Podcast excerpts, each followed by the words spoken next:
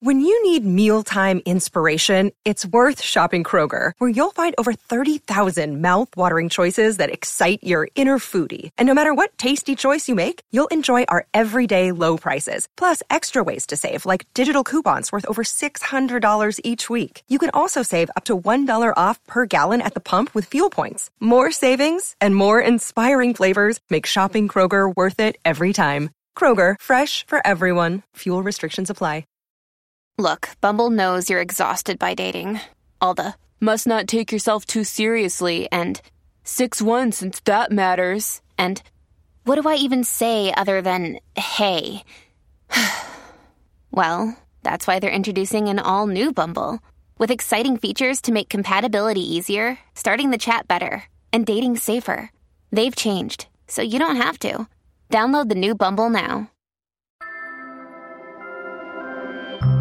Hello, hello. Welcome back to Peak Northwest, an outdoors and travel podcast by the Oregonian and Oregon Live, dedicated to the adventure and exploration of our beautiful Pacific Northwest. I'm Jamie Hale. And I'm Jim Ryan, and together we take you to some of the most beautiful and interesting destinations in our region, discussing where to go, what to do, and places to see. And today we're going to do something a little different here on the show. We are going to blend a bit of adventure with some citizen science, harkening back to a trip that I took a couple of months ago with a pair of researchers from Oregon State University. So, Jim, set the scene for us here. I, I know you ventured out into the snow on touring skis to gather some snow depth measurements earlier this year at Santiam Pass out in Central Oregon. It looked super fun and also it looks pretty cold. Uh, but I don't have a great handle just yet on what you were actually up to out there. Yeah, so basically, I had heard of the Community Snow Observations Program, which kind of in very short here encourages backcountry users. So, uh, people who like to ski, snowmobile, snowshoe, stuff like that, to submit snow depth measurements using an app, but I had never actually done that before. And while obviously snow depth is interesting in terms of recreation, right? I like to go out in deep snow, as do other skiers, snowboarders, snowshoers, etc. Um, those kinds of measurements are really important for, well, actually important reasons. They help, you know, researchers better understand the snowpack, um, hazards like avalanches, and they support as you know we'll we'll talk about here later in the show water runoff models that help us learn about water resources ecology things like that. So this trip offered me an opportunity to go out and go skiing with cool people for work um, and learn a little bit about citizen science along the way. So plenty to love there. And of course you and oregonian video producer brooke herbert put together a really great video about the trip for the latest episode of the Peak Northwest video series. So folks can go check that out if they're interested in following along. And of course, we'll put a link in the show notes. You can also check out the YouTube channel for that. But today on the show, to give us the lowdown about the Community Snow Observations Project and how folks can get involved themselves, we have with us Oregon State professor Dave Hill and PhD student Nina Aragon. Nina, Dave, how are you? Doing great. Excited to be here. Yeah, yeah, great to be with you. Great. Well, first off, I, I wonder if you could just explain the Community Snow Observations Project. Um, Jim just gave us a little bit about it, but I wonder if you could tell us a little bit more about what exactly it is and maybe how folks can get involved in helping out with it. Sure. So, uh, the CSO project, the Community Snow Observations Project, is a citizen science project that was funded by NASA in 2017. And one of the main goals of this project is to encourage members of the public to become citizen scientists by submitting measurements of snow depth to our program. And we encourage, we definitely encourage measurements anywhere, anytime, anybody can participate. Our project really does specialize, though, in measurements from people in high mountain environments. And this is interesting because that's really where most of the snow is found. And as, as Jim noted, this includes winter backcountry recreationists such as snowshoers, split boarders, skiers, those types of users. And it also includes snow professionals. So we get a lot of data as well from ski patrollers, avalanche forecasters, and avalanche observers. So getting involved in CSO is really easy. Um, as a starting point, we, we like to direct people to our website, which is at communitysnowobs.org. And so at our website, you'll find some, some basic tutorials on how to get started and also links to our social media channels, which have video tutorials and other information. But it really boils down to you just needing three things to participate. You need your phone, you need some sort of snow measuring device, and then you need the Mountain Hub app, which you can get both for iOS and for Android. All this data you're collecting using these tools that people are taking out there with them, what exactly is this this used for? I mean, Jim mentioned there's a recreational aspect to it and also a scientific aspect. What is the the the sort of the basic use for for gathering all of this data? So all of this citizen science data um, is really unique. It's taken, like Dave mentioned, at high alpine locations, typically where we typically don't get data from our snow stations that we have kind of scattered throughout um, the western United States. So we get this really unique data set and we use it to improve our computer models of the distribution and evolution of snow in high mountain environments. And because of the complexity of mountain environments and the lack of having observations there, models generally have a hard time accurately producing snowpack. But if we include these observations of snow depth, we can actually steer our model simulations back towards reality. And then these improved estimates of snow distribution can help us better understand water resources, the Earth's climate, hazards such as flooding and avalanches, and our mountain ecosystems as a whole. Nina, my impression is you do a lot of the actual modeling yourself. So you shared with Brooke and I kind of these simulations that play forward the snowpack, I think over the course of a season or over multiple seasons. Practically speaking, when you sit down at the computer and are working with this, what are you doing with it uh, tangibly? When I sit down at my computer, I am first uploading all of the data that's been contributed for an area that I'm modeling. And then I'm giving that data to the model um, that we're running. So this model has all sorts of inputs. Um, we give it temperature and precipitation and relative humidity and wind speeds and the terrain profile of the space we're in and the land cover. And so the model can run without these citizen science observations with just this meteorological information. But then we can bring in this citizen science data and it measures a correction factor. So how far off is the model from what's actually on the ground? And so what I do is I incorporate these citizen science measurements into that modeling workflow in order to improve those estimates of snow distribution. Dave, to kind of expand on that a little bit more here, we've, we've kind of uh, touched on it a couple points, you know, that this data helps kind of uh, inform us generally about you know a number of things. It's water resources, ecology, you know the effects of a changing climate. Um, kind of zoom out here. What what is the bigger picture of uh, what the goal is here for researchers? Yeah, sure. I mean, this we believe that this project is important because it helps us to get the snow right. I mean, snow distribution is really important for many different reasons right? It's it's it's clearly important for winter recreation. We all love to know where the snow is and when the snow is and those kinds of things. But there are many other reasons. You know, if you think about it, snowpack stores water, right? It holds it back for months at a time until springtime and early summer arrive. And then it slowly releases it as as meltwater. And this is really important. This helps to reduce flooding. If all of our precipitation in Oregon fell as rain, it would run off much more quickly and, and we would have greater flooding hazards. You know, another thing is that snowmelt, it's really important because it helps to regulate temperature in streams and it helps to keep them cool. Another thing is that in, in Oregon, if you think about it, our snow is, is found in a, a geographically small area. for the most part. We have this very narrow spine of the Cascades. So we're quite a bit different from Washington State in that regard. And then we do have other small areas like the Wallowas and the Steens and so forth, right? But the, the but the area where we get snowfall is pretty small. But that said, even give, given that small area, over 15% of the state's total precipitation falls as snow. So we're talking about a lot of water equivalent.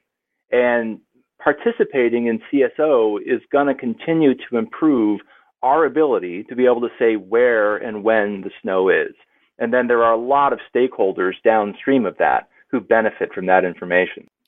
And w- one of the upshots of this program is that you are encouraging users who are already in the backcountry to submit their observations, uh, kind of filling in the gaps, if you will, between other spots uh, where they have standardized, you know, data collection points, whether that's a SNOTEL station or something else.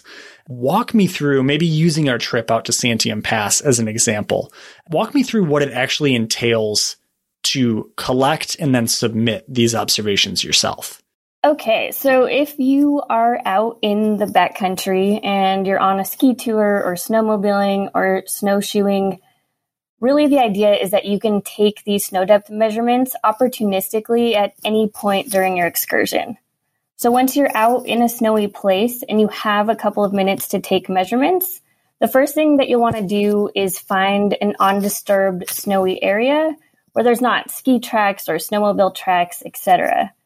And once you have found a good site, you're going to get out your measurement device, which is typically an avalanche probe for most of our user group, although anything with length markings can work. And once you have your measurement device, you're going to take about three snow depth measurements within a couple meter radius.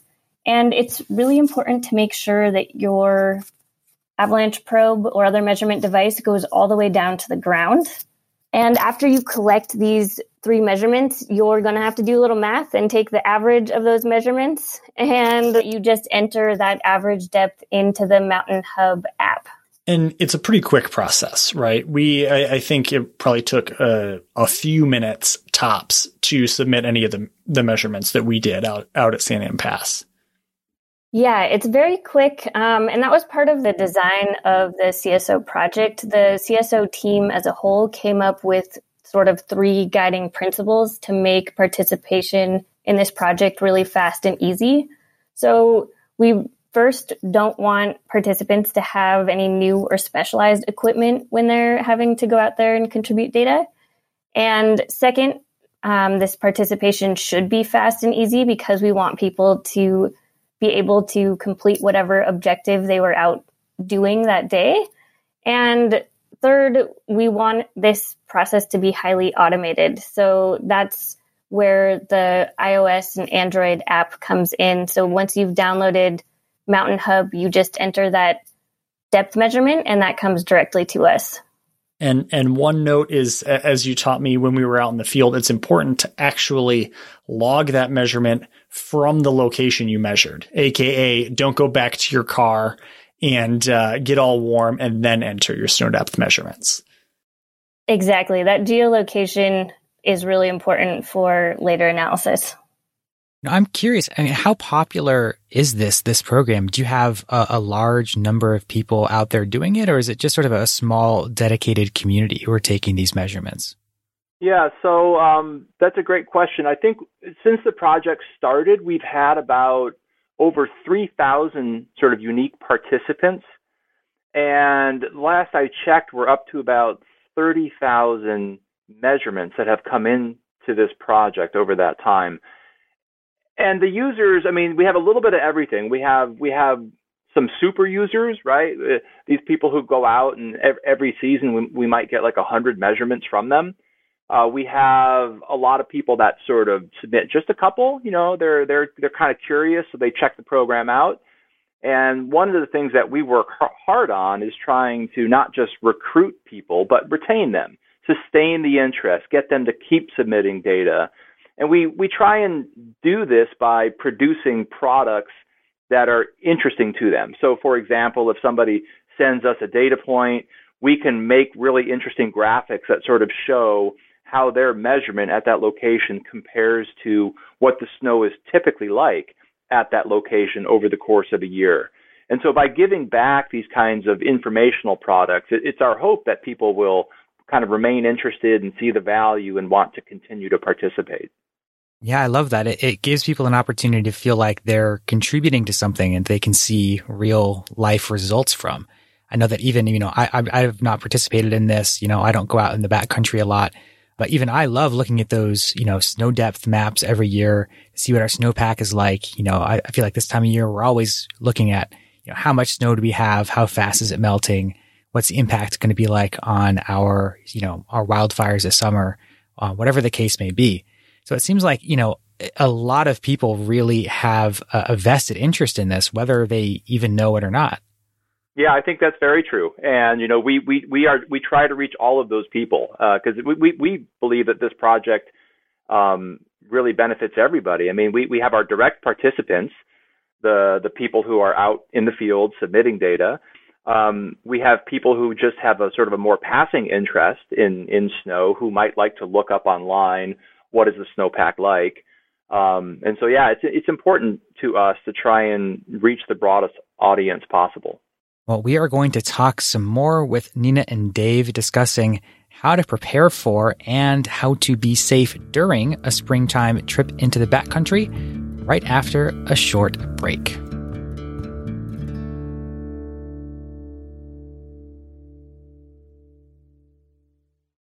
All right, folks, we are back talking with Dave Hill and Nina Aragon from Oregon State University. Um, you know, we've talked a, a, good bit on the show here today about taking snow observations while in the backcountry, but we'd be remiss not to address how to prepare for that kind of trip and how to stay safe while you're out there. So, I mean, if people are going out there into the backcountry for obviously for recreation, for exploration, they want to take some snow observations out there too. What what are some things to to consider um, before you leave home? Some some things to take with you, some precautions to take.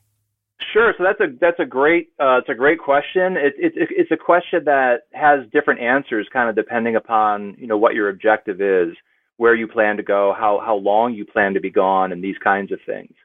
But regardless of sort of the difficulty or the the duration, I guess, of of, of a backcountry trip, there are a lot of sort of common things that you want to think about each time. You know, clothing is super important, especially here in the Pacific Northwest where our winter can still be very, very wet. And so it's it's really important to have the right clothing for a trip like this, you know, multiple layers, good waterproof clothing, those kinds of things.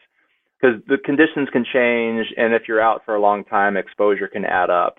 So that's a really good place to start. You also regardless again of how long you're going to be gone, you want to make sure that you take some things like uh, you know some calories, some snacks. Uh, hydration is really important. Some people think that they're like, I can just eat snow along the way, and that helps, but you really need to make sure that you have proper food and water with you. Other things are, you know, it's great. It's great to sort of make up your trip as you go, and, and being spontaneous is is part of the joy of being outside but if you're going to go on, especially if you're going to go on your own, but even if it's just two, even if it's two of you, you know, it's good to leave a little bit of information with somebody back home about what your plan is. You know, let people know where you roughly plan to go, kind of let them know when you expect to be back by. Cell phone service is is pretty good and it's always getting better, but even as it gets better, that really doesn't take away the value of just letting somebody know where you're going to be. And then I think the last thing that I that I sort of think a lot about is is making sure that you have good navigational tools with you. And and that's a, that's a really interesting area that's changing all the time. You know, 25 years ago when I first started going into backcountry, it was seven and a half minute USGS paper maps. And these days we have these amazing little computers in our pockets called phones, and you can get all kinds of great mapping applications on there. Uh, that's great, I also like to encourage people to not rely just on an electronic device. Batteries can wear down, you can drop it. There's a whole bunch of things that can go wrong. So making sure that you have a little bit of comfort with basic navigation, you know, using using a compass and even having a paper map as backup is a really good idea. And those are just considerations you should have before you leave home or at the very least leave the trailhead. Um, but Nina, there's also plenty to know about actually being safe while you are out in the backcountry. So being knowledgeable about weather and avalanche forecasts, carrying the right kind of equipment for the terrain you're in, um, that kind of stuff. So, uh, in brief, Nina, what should folks know when they are kind of traveling through snowy terrain in the the spring or early summer months here? Yeah, absolutely. I think it's really important to know if you will be entering avalanche terrain. And if you are, you really want to be sure that you've checked the avalanche bulletin at either avalanche.org or the local Pacific Northwest bulletin at nwac.us so that you can appropriately match your terrain selection to the day's avalanche conditions. And of course, you also want to have the tools you need for avalanche terrain, so shovel, beacon, and probe, and the training, so knowing how to use these tools if you are traveling in the backcountry. I think it's also worth mentioning that there's a lot of amazing avalanche safety resources and courses being offered for human powered and motorized backcountry travel. And there's also lots of scholarships available for these courses. So it's worth checking out your local avalanche center to see what's offered in your area. Very much so. And that says nothing too of just simply, uh, you know, it, it, may sound simple, Nina, but just because it is nice, say you live in Portland, just because it's blue skies and sunny, you know, at home when you leave the house in the morning, doesn't mean it's necessarily going to be blue skies and sunny up on the mountain. Um, what can you tell us a little bit about, you know, tracking down a good forecast before you head out? I really like to check multiple forecasts. The mountains can be a little bit unpredictable, so I think it's really useful to check a couple different sites out or the forecasts for the local ski resorts if you're near a ski resort can also be helpful for planning your trip. Yeah, I know I can get get a little bit uh, forecast obsessive. You know, if I know I have a couple of days off and am kind of staring down uh, some sort of trip, uh, I think myself and, and, anyone else who goes into the mountains regularly uh, is really clued in, as I'm sure uh, you and Dave both are, to uh, the forecast and trying to get the best possible idea of what it's going to be like before you actually, you know, strap on your skis, your split board, and go out there. So Dave, to kind of wrap all of this up for folks who maybe we've piqued their interest here about community snow observations, uh, you know, going out into the backcountry, taking some of these, perhaps uh, submitting them through the Mountain Hub app. What's the upshot here? Why, why is this important and why should folks get involved? Yeah, well, I like to I, I like to think that there are really three reasons for participating in the Community Snow Observations Project. I mean, first, as we talked about earlier, the data that come into this program, they are unique and they're very valuable. And they result in a major improvement in our ability to model the distribution and the evolution of the snowpack in the mountains.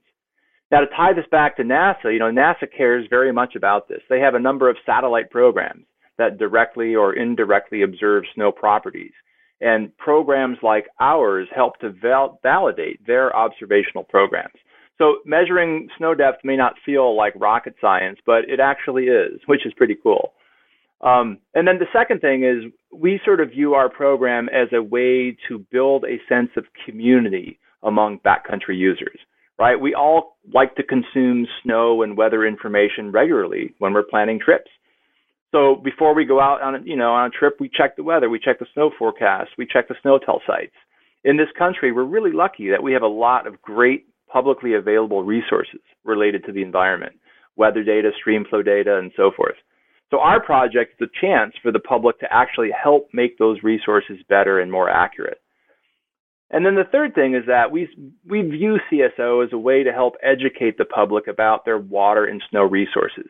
In a place like Oregon, even though you may not live right near the snow, chances are good that some of your drinking water is sourced from spring snowmelt. So we want people to be aware of and understand where that water comes from. And we hear from people regularly who participate in CSO that simply by observing the snow and how it changes from day to day or from location to location, that they are developing a better understanding of the water cycle. And honestly, that's a win as, as far as our program is concerned. That is very cool. And before we let you go here, if folks want to learn more about the Community Snow Observations Project, where can they turn? If you want to learn more about CSO, you should check out our website at communitysnowobs.org. We have lots of tutorials on how to contribute data. We have blog posts that are really interesting. And we also have all of this data publicly available so anyone can interact or download these snow depth measurements for themselves. Very cool. Well, Nina, Dave, thank you so much for coming on the show today and, of course, showing me around at Santiam Pass earlier this year. It's been a pleasure. Thank you so much, Jim. Yeah, thank you both. Uh, great, great to do this, and it was great to spend some time out on the snow with you.